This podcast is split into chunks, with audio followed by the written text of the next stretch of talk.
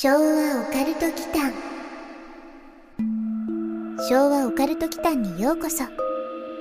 ここは昭和世代のおっさん2人が令和の今実話怪談や都市伝説オカルトスポットについて異なる立場に分かれてゆるーくディベートするチャンネルです。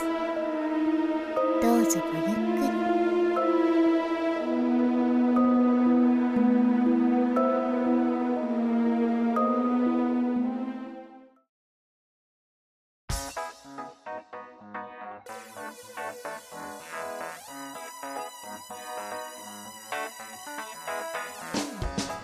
和オカルト期間のマサですやすくんことやすです。今日なんですけどちょっとお知らせがあって実はねうん。今日本の今絶対に聞くべきポッドキャストを見つけようっていう趣旨ではい。ジャパンポッドキャストアワードっていうのが開催されてるんですようん。今年で第3回目なんですけどね、はいはい。う過去はどんな番組がアワードを取ったんですか？ん、2020年のうん第2回ではうんうん。「アジナ副音声」っていうボイス・オブ・フードっていうスピナー系の番組ですね。で初代は僕らも大好きな歴史を面白く学ぶ古典ラジオさん。はいまあ、あとは我々が参加しているレジャーカテゴリーとかねはい。はい。趣味のカテゴリーでいつも首位におられるあちらの方々がうんベストパーソナリティ賞とか、うんリスナーズチョイスでダブル受賞とかしてるんですけどね、日本のポッドキャスト界を代表するような作品ですね。そうですね、うん。メジャー首位の方はもう強すぎますよね。まあ、TBS ですからねうんあれよかったよね。あの、ネタでサムネイル同じ格好にしてみようかって話あったじゃない ありましたねあれやらなくてよかった大勢ついてみよねあそうそうそうそう。これやんなくてよかったよね。恐れ多すぎますね本当ですよねも勉強させてもらってますはい、はい。そんなわけで僭越ながら我々もねしっかり次戦から申請はしてみたんですけれどもこちらの番組をお聞きいただいている皆様もうん。もし当番組がお好みのようでございましたらぜひ Google でうん。ポッドキャストアワードで検索するか僕らがやっている昭和オカルト機関の Twitter はい。の方で定期的にポストしてますので、うん。まあ、そちらからリスナー投票にてご投稿いただけるととても嬉しいです、はい、嬉しいですね。うん。項目は番組名その番組が好きな理由。うん、これはもう皆様の5人にお任せします。はいそうですね、はい。年齢性別あとメールアドレスぐらいですね。うん。うん、あ投稿する内容がね、はい。うん。もうほんの5分だけ時間が取れる時にぜひお願いします。はいお願いします、はい、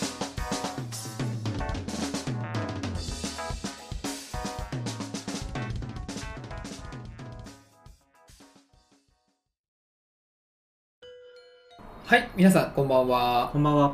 昭和オカルト機関のマサです。やすくんことやすです。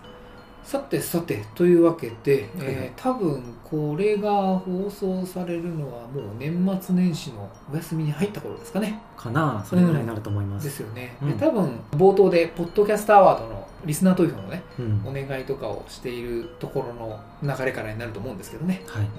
まあ、どっかにノミネートとかね、うん、うん、引っかかるといいですよねねモチベーションになりますよね、なりますね。まあ端にもね棒にも引っかからない可能性の方が高いですけど。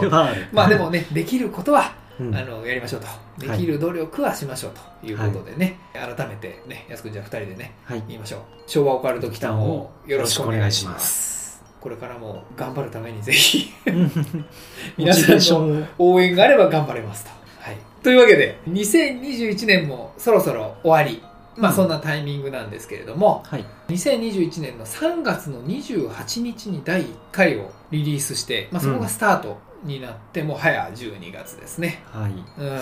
早かったですね。早かったね。うん。うん。とりあえず最初にはいはいはい。何が何でも毎週金曜日に更新しようって決めたことだけはね守られてよかったかなって思ってます、そはい。うですね、まあうん。最初の頃はソロでねうん。金曜以外にも公開したりとか間にソロ入れてこうかみたいな話はやってたんですけどね、はい。まあ、やはりというかなんというか、まあ、余裕がだんだんなくなってうんくるっていうのと対談の方がやっぱ面白いですよね。面白いでうん。すねストックだけはあるんですよね。ああ過去の？うん。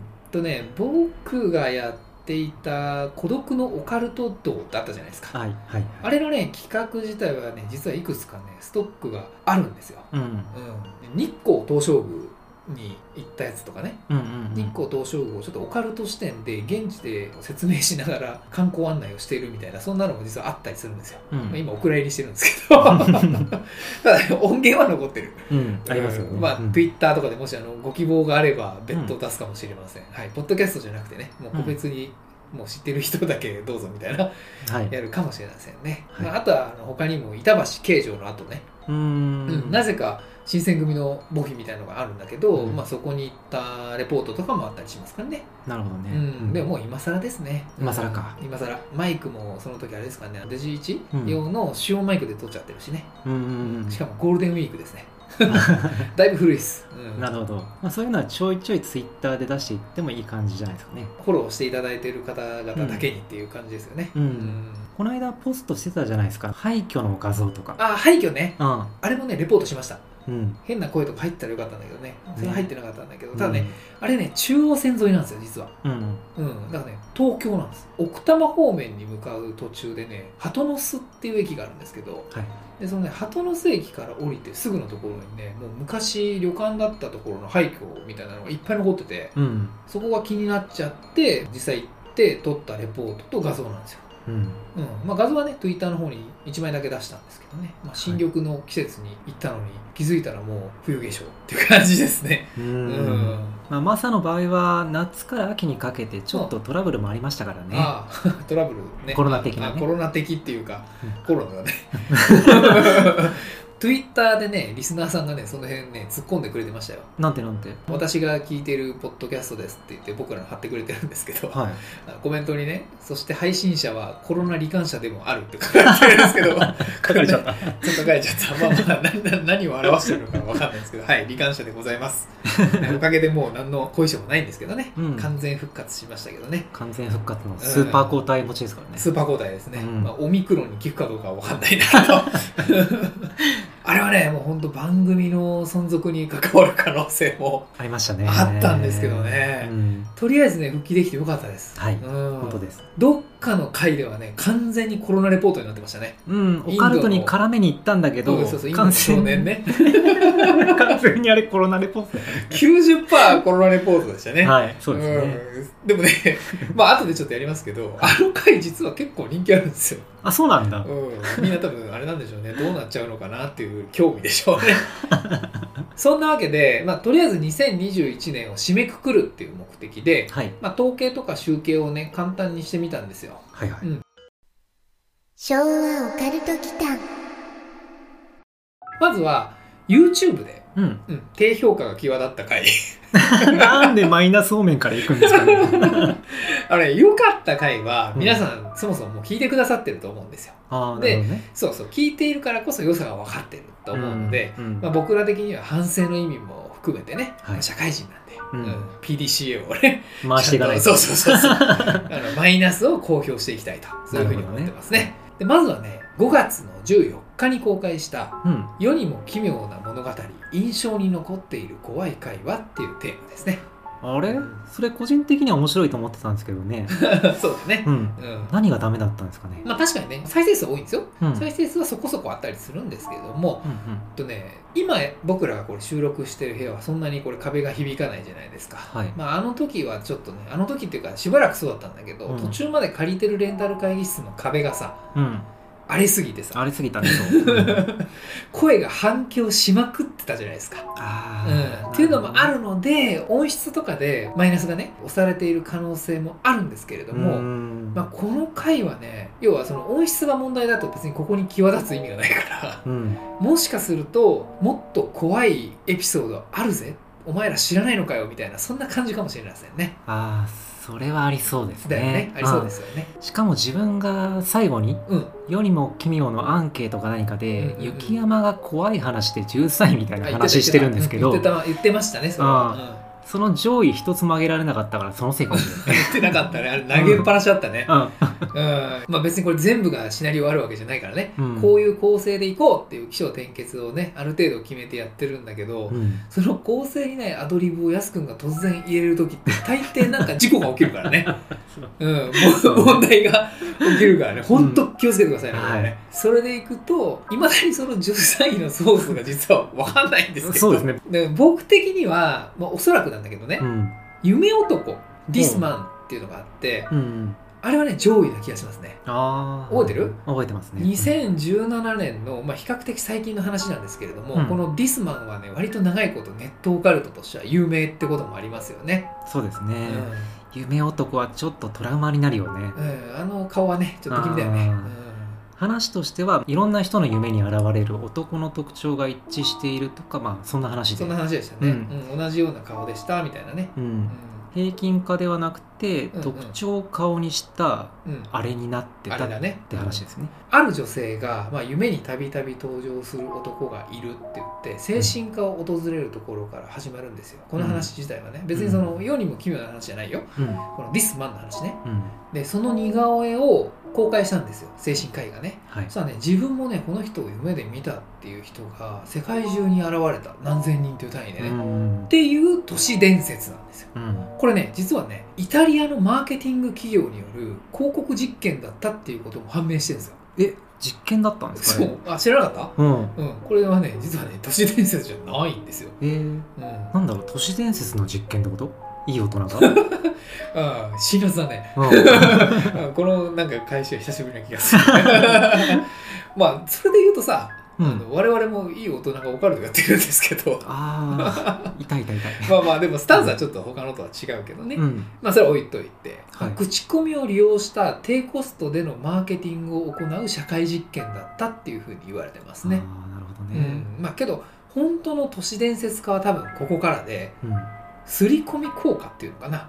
うん。種明かしがこれされてんだけれどもやっぱこれこの人夢に出るんだよなっていう人も一定数いるんですよねううん。んインパクトある顔だからね。あれはね、うん。印象が強く残って実際に夢に見た人も多いんじゃないかなと思いますね。うん。うん。他には、うん。1998年に放送された、はいはい。懲役30日っていうのはあったね。ありました、うん覚えてます？覚えてます覚えてます、うん。あれ上位だったんじゃないかなと思いますね。その30日間が過酷で、はい。やっと刑期が終わると思ったらってやつ。あれはでもオカルトなのかな？まあ覚えてますよ。あれ、名作としてよく出てきますよね。はい。時間の進み方がめっちゃ遅くなる薬かなんか注射される話でしょ、そうですね。うんはい。で30日をいろんな拷問を受けて、うん。まあもうそろそろやばいぞってなった時にようやく30日過ぎたと思ったら5分しか経ってなかったみたいな話じゃなかった？合ってます合ってます。そうだよねそうです。でもねあれオカルトなのかな？まあオカルトか本人の身にしたらってことだよね それの逆みたいな話なんですけどうん5億年ボタンっていうのもよくネットで話題になったりしてるんで、まあ、そのうち世にも奇妙にまで出てくるかもしれないですね、うん、さてでは続いてはい。まだマイナスが続きますけれども6月25日公開のうん。西暦2582年から来たタイムトラベラーっていう回ですね。タイムトラベラーは YouTube で一番再生回数の多い回だよね。あ、そう、うん、そうです、そうです。何を間違ったか4000回以上再生されてた。間違ってない。間違ってないんだね。間違ってはいないけどね。ううんん、まあ4000回以上、そうですね。多分これ放送するときには5000ぐらいかな。なってるかもしれないで。すすね。はいうん再生数が僕らにしては多かったというのもあるから、まあその分低評価をされる可能性もあったってことじゃないかな。ああ、なるほどね。うんどの部分かわからないけどね。要はね、いあの多く再生されてる分合わなかった人もいたって話だよね。うん。だけどね、部分的に言うとこれオチだと思うよ。どんなオチでしたっけ？ね、ワンパンマンじゃねこれっていうね小学生の雑談みたいなオチだったはずなんですよで我々もねこれねごめんなさいね。変な言い訳するけど多分ね疲れてたんだと思う。そうか。あれは疲れてたのか。疲れてたとう思う、ん。主に僕がね。こんなに再生数伸びるんだったら、うん。ちゃんとしたオチを考えておけばよかったですね。そうっすね、うん。ちゃんとしたオチにすればよかった。上書きできるなら。したいですね。これ本当ごめんなさい。あのね構成作家担当のね、うん。僕のね責任ですこれは気をつけます。オチには気をつけますね、まあオカルトってねオチがないのが多いからね、うん。僕らで無理やりもオチをつけるしかないんですよね。ではい。多分、あの聞いていただいてる方はねオチをつけてほしいと思ってるんですよ、今後ちょっとねそういうふわっとしたオチをねなるべくうん。避けてちゃんとオチをつけたいと思ってます、はい。まあ、ワンパンマンかどうかは置いといてね、うん。うん、そしてこれまた続きますね、はい。えー8月の6日に公開したうん。キョンシー霊幻道士昭和のチャイナオカルトの回ですね冒頭でスイカ人間の話がそれちゃったから？いやこれはね後日にちゃんとどっかの話に僕最初に冒頭に入れたはずなんですけど、うん。ドラゴンボールのねうん。キョンシーキャラであるねうん。チャオズがねヤス君から出てこなかったせいでね。なぜか孫悟飯の帽子っていう指摘をした件でしょきっと、それか、うん。ドラゴンボールガチ勢からこのにわかどもめって感じで低評価をね押されたんですよこれは。あれはマサも気づかなかったから、まあね。連帯責任やっぱこれ連帯責任ですね。まあねこれ改めてうん。僕たちのねエピソードをそれぞれ聞いていると結構そういうケアレスミスが多いんですよ。あまあ、素人ではあるけどね、うん、もちろんねその場で一言一句全部台本がこれあるわけじゃないからね、うん。まあ、仕方ない部分はあるんですよ。例えばギャビー・ペティートさんの回でもねはいデスノートの話をしたんですよ僕、うんうん。デスノート僕連載中からね少年ジャンプ毎週買ってるぐらいファンだったんですけど、うん。うん現場からなぜかリュックとノートが見つかったんですっていう話の時にデスノートを出したんだけどはい。リュークだね。リュックとリュークを間違えちゃ間った。違えちゃったんですよ。なるほど、うん、昭和からねその平成にかけてのねオタとしてね、うん、まあ、そういうにわかっぽいミスをね今後もね、僕気をつけていきたいと思ってますんで、なるほど、ううん。んなんかガチオタ宣言に聞こえるんだけども。僕がね、うん。自分はあんまりそういうの知らないのに、うん。浅い知識で絡むことってのがあるから。多いよね、うん。本当多いよね、うん、その辺を改善していこうかなと思ってますね、うん、ぜひお願いします、まあ、まさにその場で突っ込まれて結局編集でカットするんだけどもね。うん、結構ねそういう浅い部分カットします。ね、うん。なんでここでそれ入れてくるみたいな。お互いいるからね。う、ん。うん。まあ、やすくんはね前も話したけどホトちゃんポジションだから、あうん、僕は芸人ポジション、うん。これをねお互いで全うすればいいんですよ。あお互いがホトちゃんだとイライラするしね聞いてる人うが。んで逆にお互い芸人だとうるさいし。あうん。もういいよってなっちゃうわけですよ。だからこれはバランスがいいと思う、うん。あなん？一応確認するけど、はい。はいここオカルト番組ですよね。そうそう一応オカルト。オカルトを楽しく語ろうっていうね、うんうんううん。ん、別にコメディじゃないからジャンルはね、うん。うん、なんかだんだんちょっと最近そこがぼやけてる気がするんだけど まあ一応オカルトですね、オカルトですよね、うん、コメディジャンルではないと、ないと、うん、けどまあそういう意味でいくと、うん。まあ、構成もねある程度固定化はしてきたんですよ。うんこの1年、はい。1年は経ってないのか、まあ、やってる中でね、うん。オカルト雑談メインテーマがあってやすくんの朗読があって朗読のエピソードについて掘り下げるっていうね、うん。フォーマットが決まったのはプラスだよね。そうだね。システムがね、うん。決まったね、はい。うん、システム漫才みたいなねうんそうだね。ハライチみたいなね。っていうこういう軽いね浅いのをもう今後やめていこうって話、そっかそっか、はい。こういうとこね。こういうとこ。あとは自分の朗読の質を高めるっていうのが来年の目標かな。あやすくんのね。うん、うん、個人的にはね。別撮りしてるから、うん。流れで聞いてると音の感じが変わったりするんですよねそうなんですよね、うん。僕ねやすくんの朗読すごく好きなんですよ。他のね YouTuber の朗読系も結構聞くんですけどね。あまだ聞いてますよね、うん、僕ね。聞く聞く。だけどね結構安くん系のやつが好みかな。あうん、そっち寄り具体名はちょっと避けた方がいいと思うんですけど、ごまふんふんみたいなね。そっち系かなと思うんですよねごまふんふんさん、ね、ごまふんふんさん、うん。ごまふんふふんさんだね確かにね僕らがレンタル会議室で収録しているのと音質が結構変わったりすることがあるからね、うん、うん。まあ、僕らも IT 系とはいえさはい、何でもかんでも詳しいわけじゃないですからね。うん、むしろその音声とかポッドキャスト界隈はい、知らないことの方が多いですよね。うん、そうですね。ん。動画編集も音声編集もね割と素人なんで、はい、まあ、今後は調べていろいろ改善していきたいというふうに考えてますね。はい、うん。まあ、その時間確保するところから始めないといけないんですけどね。うまあね、ん。オカルト方面の情熱と技術的な研磨がうん。今バランス取れてないよね。まあそうなんですよね、うん。まあ、この昭和オカルト期間が今後認知度とかねうん、人気が少しでも広がってくればはい、それと比例して、うん。まあ、かけられる時間も予算も増やせると。うん、いう単純なことなんですけど。単純計算か。単純です、うん。うん。というわけで逆に良かった回をね発表します。はい、うん、なんかマイナスマイナスで来てるから。うん。ね、プラスもやりましょうと、ん。そうですね。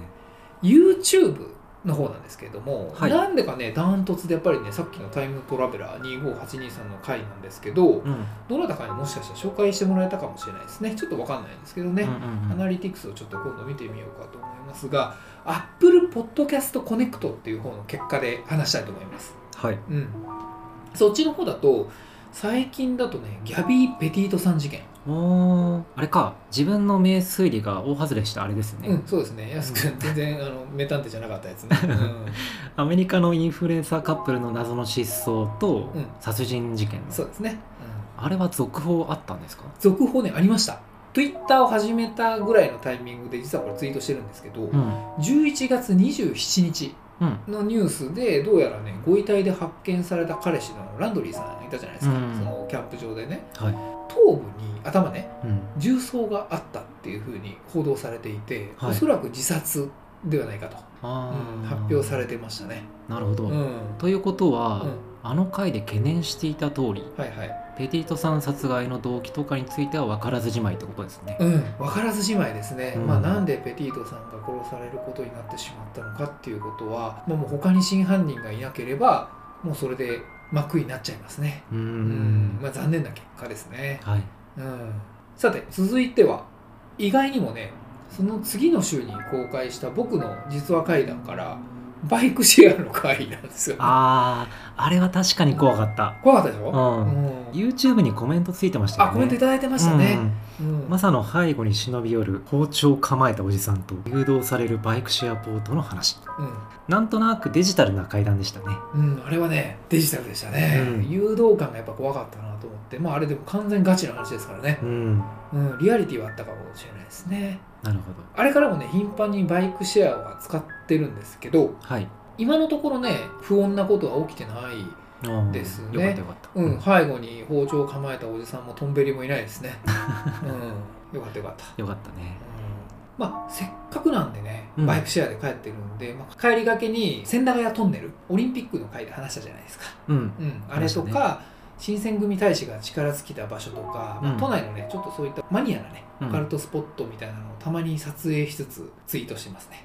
なんか明るい雰囲気になってますよね。ね、うん。うん。オリンピックとかもあったからあの辺は整備し直したのかな。ぽいよね。うん。こぼれ話的なものはツイートに載ってくるのでねうん。これからもフォローぜひお願いしたいとフォロー思いますいただければ、そういうねこぼれ話的なのをどんどん出していくんで、お気軽にお願いします。でね、実はね、それ以降もね、結構再生数がどっかのタイミングからドンって増えていて、はい。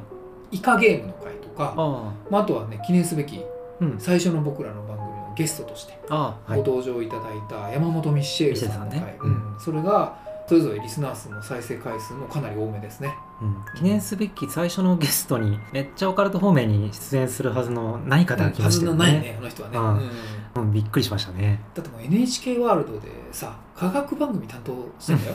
現在進行形で、そうね。うん、他にもねでもあの人オカルトエピソードお持ちなので、うん、うんミシェルさん。またね遊びに来てくれるといいなと思うんですよね。はいそうですね、うん。でちなみにね言うとね今日ねうん。LINE が来てましてね。はい「かまいたちの夜買いました」って。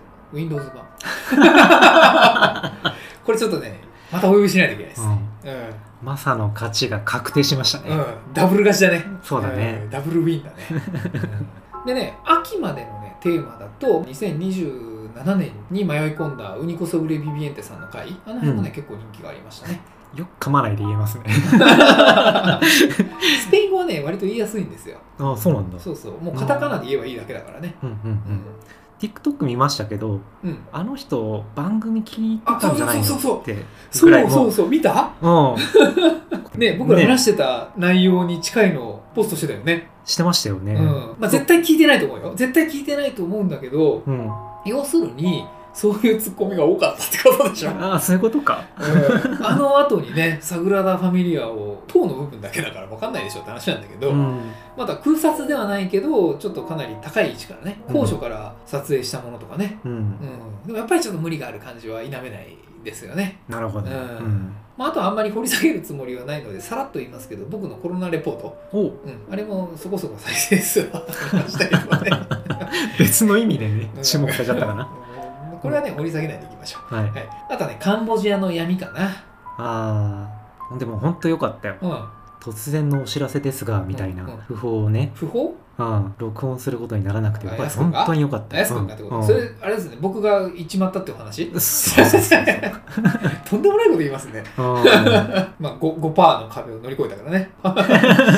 カンボジアちょっとやみすぎましたよね。ああ深かったですかあれ、うん。うん。ツイッター始めたし知ってる人もいそうですね。ああの当時のカンボジアを？うん。あいるかもしれないですね、うん。まあ、過去にね遡って番組は聞けるんでカンボジアのねあの時期にバックパッカーだった人とかもしかしたら思い出がね僕と同じものを見た人もいればね、そうですうね、ん、体験した人も多分いるかもしれないんで、まあ、うん。そういうのをツイッターとかで交流できれば楽しいですよね、うん。うん。まあ、というわけでこれまでそれぞれの定量化したデータから見てきたんですけども、まあ、はい逆にね自分たちがね思うベストとうん。まあ、ワーストではないけど、うん、要反省みたいな 少しだけちょっと上げて締めたいと思います、うん。はい。でね僕が思うベストはねはい。かまいたちの夜の前後編かな、うん。まあ、完全趣味で、うん。うんやったんですけど、まああのやすくんもさ結局あれプレイしたじゃないですか。はい。バッドエンド直行じゃないですか。ねバッドエンド直行っていうグッドな結果になったんで僕としてはね、うん、でねそのさっき話した通りでミシェールさんもねうん。買ったからね。勝ったね、うん。買ってプレイをしてくれてるんで、うん。これ完全僕の勝ちだったんで、うん。うん。まさかのゲスト続行でうん全く想定してなかった中で、うん。ミッシェルさんがね知らないゲームの世界の話を聞いてあわあわしてた感じになってるのがねすごい面白かったっていうのもあるんですけどあお二人ともね後日ちゃんとプレイをしていただいたっていうのが良かったなっていうふうに思います。ーなるほど。うん。あ、あとは珍しくシーズナリティにねうん。季節感に配慮できたっていうのもねうん。良かったかなっていうふうには思ってますよ。確かにね。白馬に旅行行きたくなるよね。あそうだよね、うん。あれやるとね行きたくなるんですよ、うん。あのペンション行きたくなるんですよ一応ね Twitter の方に写真アップしてるんでね、はい。うん、あれ今どうなんだろう？結構前なんですよ、ううん。ん2回行ってる2回目の画像なんだけども、うん。まあそもそも2回目っつってももうだいぶ前なんでね。うん。かまいたちの夜かける3の頃に行ってるのかな、なぜそれが分かるかっていうのは Twitter を見れば分かるようにしておきます、はい。なので Twitter をフォローしてください。なるほど。します。やすくんが思うベストは？そうね僕が思うベストは、うん。AI 人工知能は人類を滅ぼしたいのかってやったじゃないですか、はいはいはいはいはい。スプリガンの話を出したやつね。ごそうです。なんかスプリガンが出てきた。あれですねお互いで持ち寄った AI をベースにディベートする、やりましたねうんうんまあ、テーマとしてはまあ少し地味かもしれないですけど、うんディベートとして小気味が良かったというか、うん。まとまりが良かあまとまりった印象良かったね。そうですね、まあまあ僕が滅ぼす側でやすくんは滅びない側のやつでしょ？そうですね、うん。まあ、まとめとしては AI に滅ぼされない未来に向かって良い社会を作っていきたいですねっていう感じで、まあいいオチがつきましたよね。AI をそのまま日本語読みしてね。うん、愛はねシステムとかコンピューターには計り知れませんよっていうね。そうですね。ちょっと。美しい美しい終わり方をしましたね。そうですね。うん。ちょっと親父ギャグが入ったのは美しいかどうかは置いといて。あ親父ギャグなの 厳しいな、0か1ではないね。う愛っていうなんかね、ん、そうだね、うん、究極のところに落ち着いた感じがしますね。そうですね、うん。まあ、今ちょうど「マトリックス」もねそういう意味では放送されてるんでね、うん。ゼロ01と聞くとやっぱあれを思い出しちゃうな。そうですね。わかりました。じゃあね、最後にワーストかな。うん、うん。ワーストはねこれ多分お互いそうだと思うんだけど、うん。小芝居入った回だよね。小芝居入りましたね、うん、うん。イミコアと分け知りじいさんのあれお互いひどかったねひどかったですね。本当聞き返したくもないよね。あわかる。まあ素人だからね、うん。その演技力はお察しとしてうん。棒読みっぷりが半端ないんですよ、すごいでしょ、うん、僕はね照れが浮き彫りになってるんだけど、うん。やすくんはね棒オブ棒ですよ、うん、なんとかだよみたいなね。逆に面白い、うん、それが面白いと思ったんだけど聞き返したくはない。うん。まあねでもナンバリングしてるからねなかったことにはできないんですよね。できないですけどね、うん。まあ黒歴史がねできちゃったね。早速できちゃいましたえねー、次までにお互い演技力を磨いてねもう望みたいっすね。望むかな、望むんだよね、うん。だってもう入間川練馬っていうキャラができちゃったからね、うん。できちゃったね。江戸川コナン風なやつ、うん。まあどうせね公開してるわけですから。はい。恥は捨てましょ恥は？書き捨てみたいな感うじですそうか書きそれは旅だね。これ残るからね。残っていくからね。こういうミスだね。そうそういうミス。安くのその浅いミスをあの気をつけてください。本当にというわけで2021年もありがとうございました。ありがとうございました、来年もまたよろしくお願いします。お願いします。はい。失礼します。最後までお聞きくださりありがとうございました。チャンネル登録もよろしくお願いしますね。